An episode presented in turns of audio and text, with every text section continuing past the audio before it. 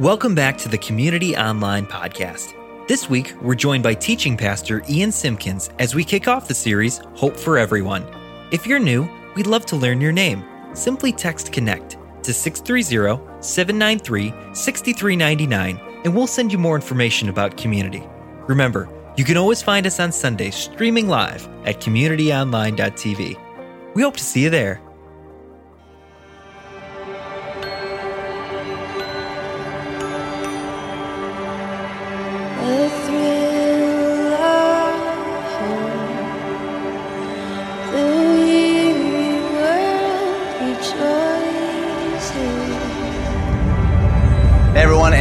Welcome. I am so glad that you are here today. Before we begin, I'd love for us just to pray together. So, wherever you're at, take a, take a deep breath, try and get settled if you can, and uh, let's pray together.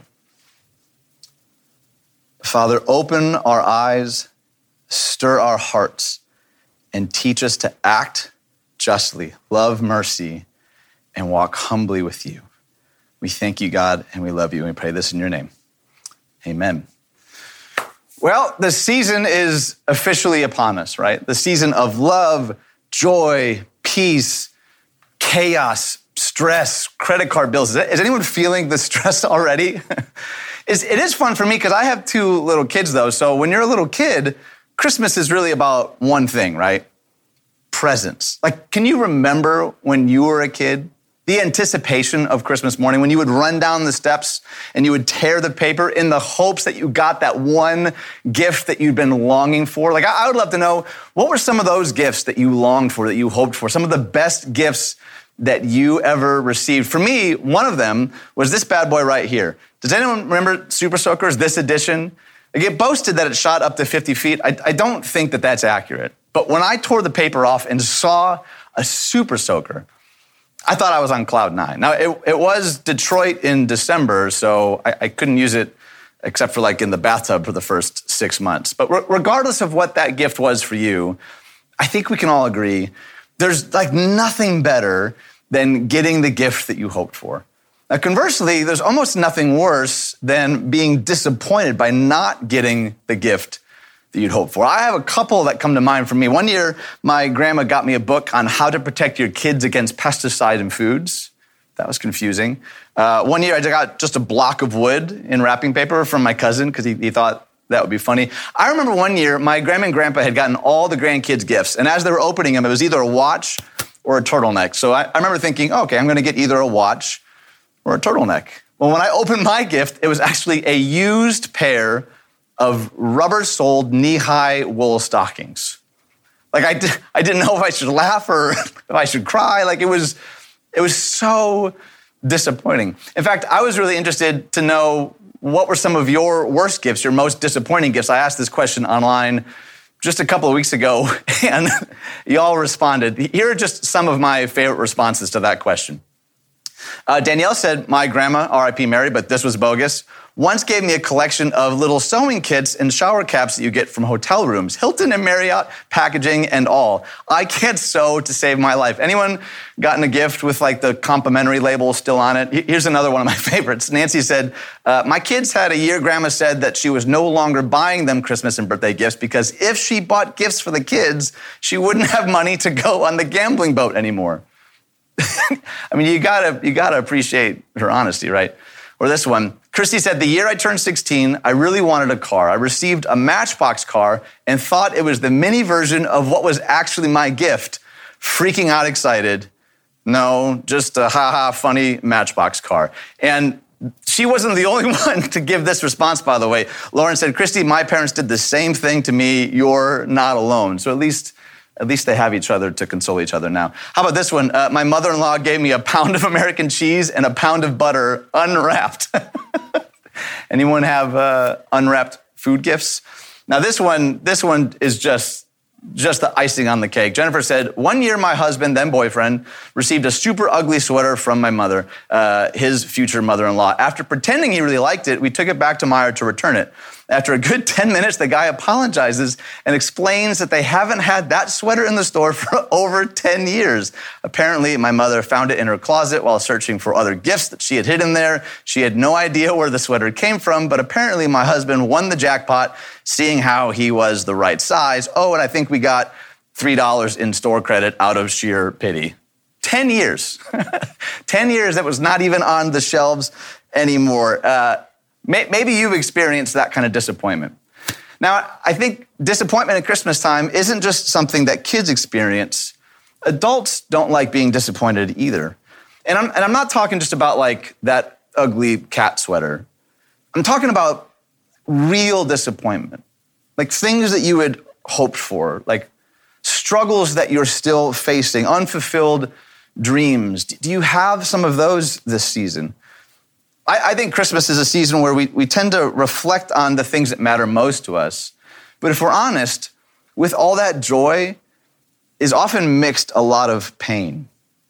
Like we, we had hopes for our families, but we grieve the distance or, or maybe the estrangement. We had dreams and hopes for our career, but now we just we dread another Zoom meeting. We, we had hopes and dreams for our finances, but right now, and maybe things have just never been more difficult.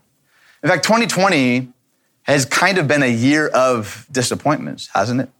I mean, vacations we couldn't take, businesses we couldn't start, seeing others, gatherings, celebrating weddings, graduations. We had a lot of hopes, a lot of dreams that didn't happen in 2020. In fact, I read just a couple weeks ago that expectation is the root of all heartache. Christmas is a time for love, joy, and peace. But I think we need to be honest, though. There's a lot of discouragement here as well. There's a lot of dashed hopes. There's a lot of disappointment. So here's what I want us to wrestle with today.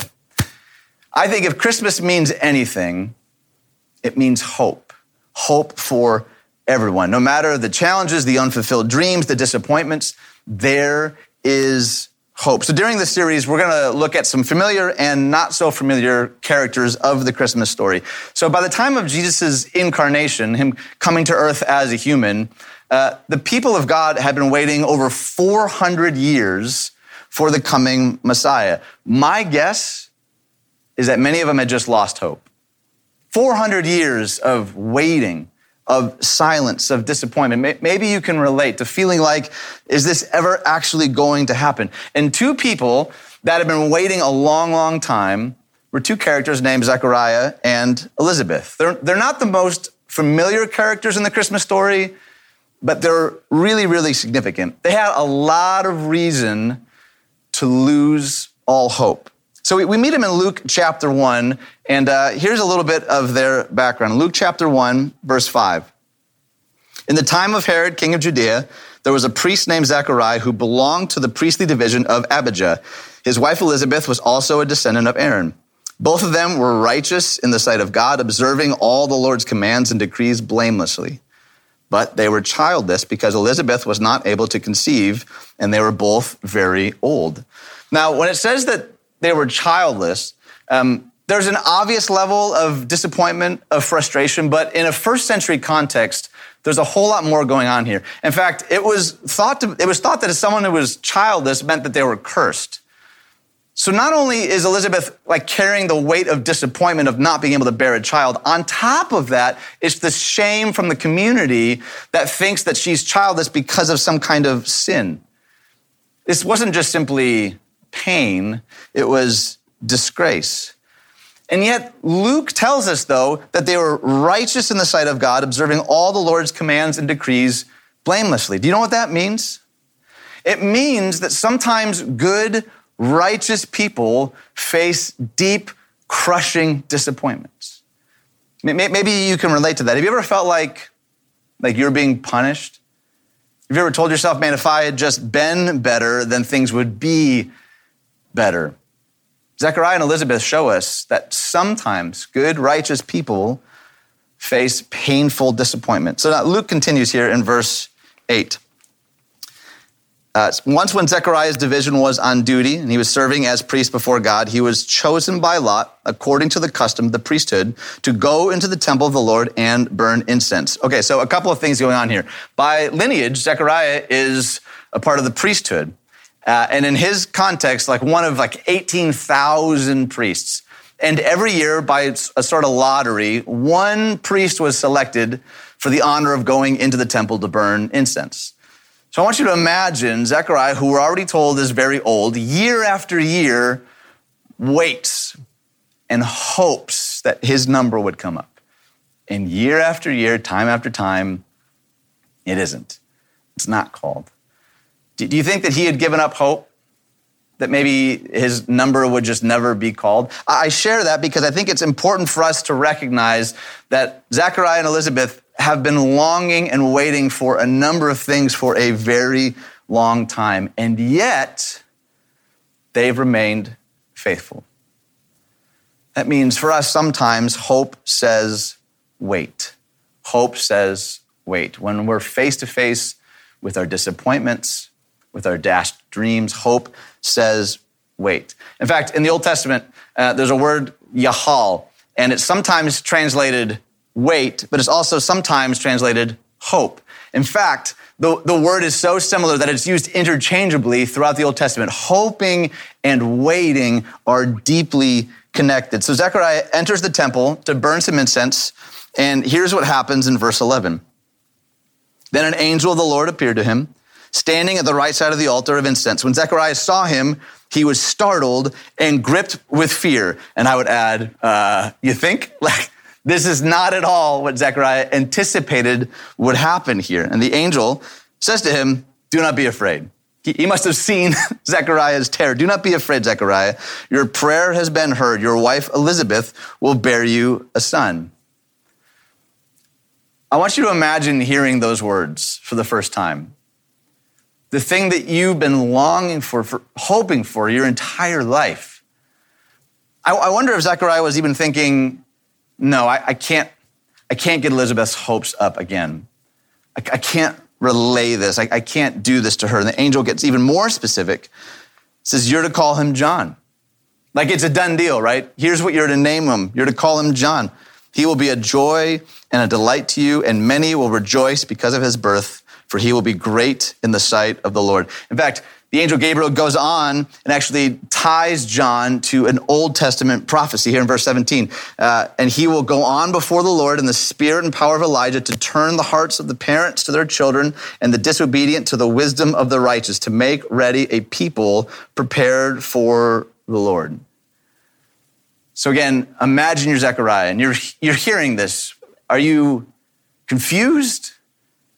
Are you afraid? My guess is he was likely shocked, right? So, in this state of feeling shocked, of, of overwhelmed, he, seeks some assurance. He asks him this How can I be sure of this? A perfectly legitimate question. How can I be sure of this? I'm an old man and my wife is also well along in years, aka, we're too old for this. The angel said to him, I am Gabriel. I stand in the presence of God and I've been sent to speak to you and tell you this good news. I would have loved to have been a fly on the wall just to hear Gabriel's tone. Like, was he irritated? Was he authoritative? Can't, can't you hear Gabriel saying, I am Gabriel? I stand in the presence of God. In response to his doubt, this is what the angel says to him You will be silent and not be able to speak until this, meaning John's birth, happens, because you did not believe my words. Now, there's a couple of things that I think are worth noting here. Um, Zechariah needed to remember that God is the God of the possible. But don't forget, though, Zechariah was a priest. He, he knew scriptures. He was trained in the Torah. He would have been very familiar with all of the promises that God has fulfilled. In fact, he would have known of another story of another childless couple named Abraham and Sarah, whom God blessed, God provided for. Ironically, Zechariah's very name means God has remembered, but in this moment, he forgets. Maybe, maybe you can relate. You know the scriptures, you know the stories, and yet sometimes in the pit of disappointment, you forget. Is, isn't that often true of us? Like, like we believe in the abstract, but we doubt in the particular. Like we believe that God so loved the world, but we're, we're not so sure that he actually likes me all that much. But today, we can remember that hope says remember. Hope says remember. Remember what God has promised. Remember how God has been faithful. In fact, uh, in the Gospel of John, Jesus says, I'm going to send my Holy Spirit, the advocate, who will both teach you, but also remind you of the things I've already taught you. There, there's a remembering in our hopefulness. So Luke goes on, verse 24 says, After this, his wife Elizabeth became pregnant. So hope has become a reality. Like now, now is the time to celebrate. In fact, here's what Elizabeth says The Lord has done this for me. He has shown his favor and taken away my disgrace among the people. The cloak of shame has been removed. God has come through for them. And in fact, they actually name him John as they were commanded. And John means God is gracious. Now is the time to celebrate God's graciousness. And, it, and it's so like God to do even more than they asked for. They wanted a son, but instead they got a prophet. A prophet of whom Jesus said this, by the way Among those born of women, there has not risen anyone greater than John the Baptist. Can you imagine having those words said about you? The time for celebration has come. And yet, we know not all stories end this way, right? In fact, most stories don't. I'll be honest, I've experienced this firsthand. Dreams that never actualized, things I've prayed for that never came to pass, friends who are still far from God, people dear to me who did not get healed, did not find restoration or the hope that they so deeply longed for. Maybe you've experienced that as well. In fact, just yesterday, I found this painting by G.F. Watts, who was this English Victorian painter and sculptor. And in the late 1800s, he painted this painting, and it's called Hope. And it doesn't look very hopeful. It's sort of glib and dark and she's playing this, this harp, this lyre with just, just one string. And I, I remember reading somewhere, someone asked him, why, why is she blindfolded? Why is she hunched over? And Watts says, she's blindfolded because she's seeing something with her heart that her eyes can't see, and she's leaning over to hear just that one final note played. Hope in a world of despair and disappointment is leaning in is listening to even that faint note of redemption, of God's presence. What would it look like for us in the midst of disappointments to pursue hope? God's goodness can be found most certainly in our celebration, in our rejoicing, but God's goodness can also be found in our lament, in our struggle, in every step of the journey. I think we can often become fixated on what hasn't happened yet, the thing that wasn't fulfilled, the thing we don't have. And I get it. I've been there. I'm not in any way saying this as someone who's like figured it out. But when we get fixated on what we don't have or what hasn't happened yet, I think we will miss God's presence, His goodness in the here and now. Hope says trust. Trust in God's goodness, even when we can't see with our own eyes that anything is happening behind the scenes. Hope is a future certainty grounded in present reality. It says, God, even though I can't see what you're doing in this or through this, I'm trusting you. I'm trusting that you see me, you know the longings of my heart. So I'll continue to hope. I'll hunch forward to listen to that one quiet note. So when we're facing disappointments, maybe we could ask, what can I learn from this? Or maybe more pointedly, where is God's goodness in this, in even my disappointments? When God doesn't give us what we want, we can trust that He will still give us what we need. Hope says, trust in the goodness of God. 2,000 years after Zechariah and Elizabeth, the Jewish people faced another dark time. It was a time of unspeakable horror and pain. Disappointment doesn't even begin to describe what was going on. If ever someone had a reason to give up hope, it was now. And when the Allied troops reached Auschwitz and liberated the camp, they found these words scratched into the walls of one of the barracks. And it reads I believe in the sun, even though I don't see it shine. I believe in love, even though I don't see it expressed. I believe in God, even though I can't hear him speak. What is it that keeps us going from one day to the next? What helps us fight through our sorrow and pain? It's one word, and it's hope. Hope, not in ourselves and our ability to muster up energy or come to the right conclusion, but in a God who sees us and knows us by name. It says, You are my beloved.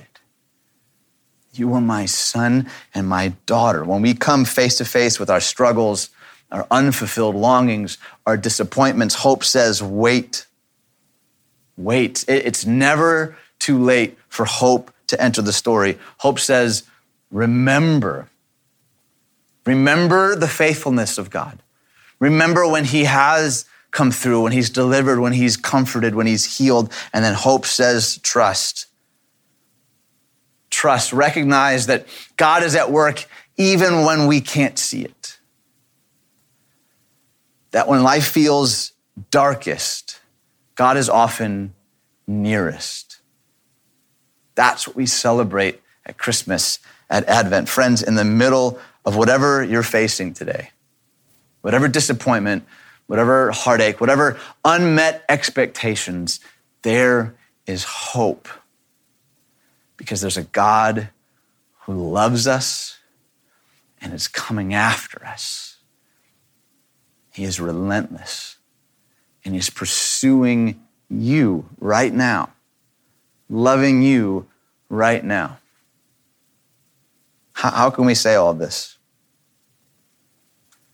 I believe that the hope of a Christ follower is not just some blind optimism it's not even just some like intellectual assent. It's rooted in something that happened 2,000 years ago in a little no name town called Bethlehem. Another child was born. And he's the hope of the world. He came to help people find their way back to God, to bring healing and restoration and light to a world so desperately in need of it. To bring heaven to earth. To point to a time where there'll be no more disappointment, no more pain, no more tears. As the Christmas carol recalls, the hopes and fears of all the years are met in thee tonight. Jesus is our hope the incarnation, the resurrection, that's where we place our hope. You can cut all the flowers, but spring is still coming. He is our hope. And so I'll end with this. These words from the Apostle Paul are words to all of us. Hold on to these words, etch them in your heart this season amidst whatever disappointment or pain or sorrow you're feeling. He says, May the God of hope fill you with all joy and peace as you trust in him, so that you may overflow with hope by the power of the Holy Spirit. Jesus is both the object of our hope and the author of it. When we can't see it, let's lean in to hear the song of hope in our hearts. Let's pray. Father, thank you that you are as present now as you ever were, God. And whatever disappointment or pain or sorrow any of us are feeling right now, being crushed by, God, would you fill our hearts with a new song? Teach us to hope again, to trust you, not just with our Sundays, God, but with our entire lives, to loosen our grip and surrender again and again and again. God, help us and teach us to hope. We thank you, God. We love you. And we pray all these things in the healing, powerful name of Jesus. And everybody said, Amen.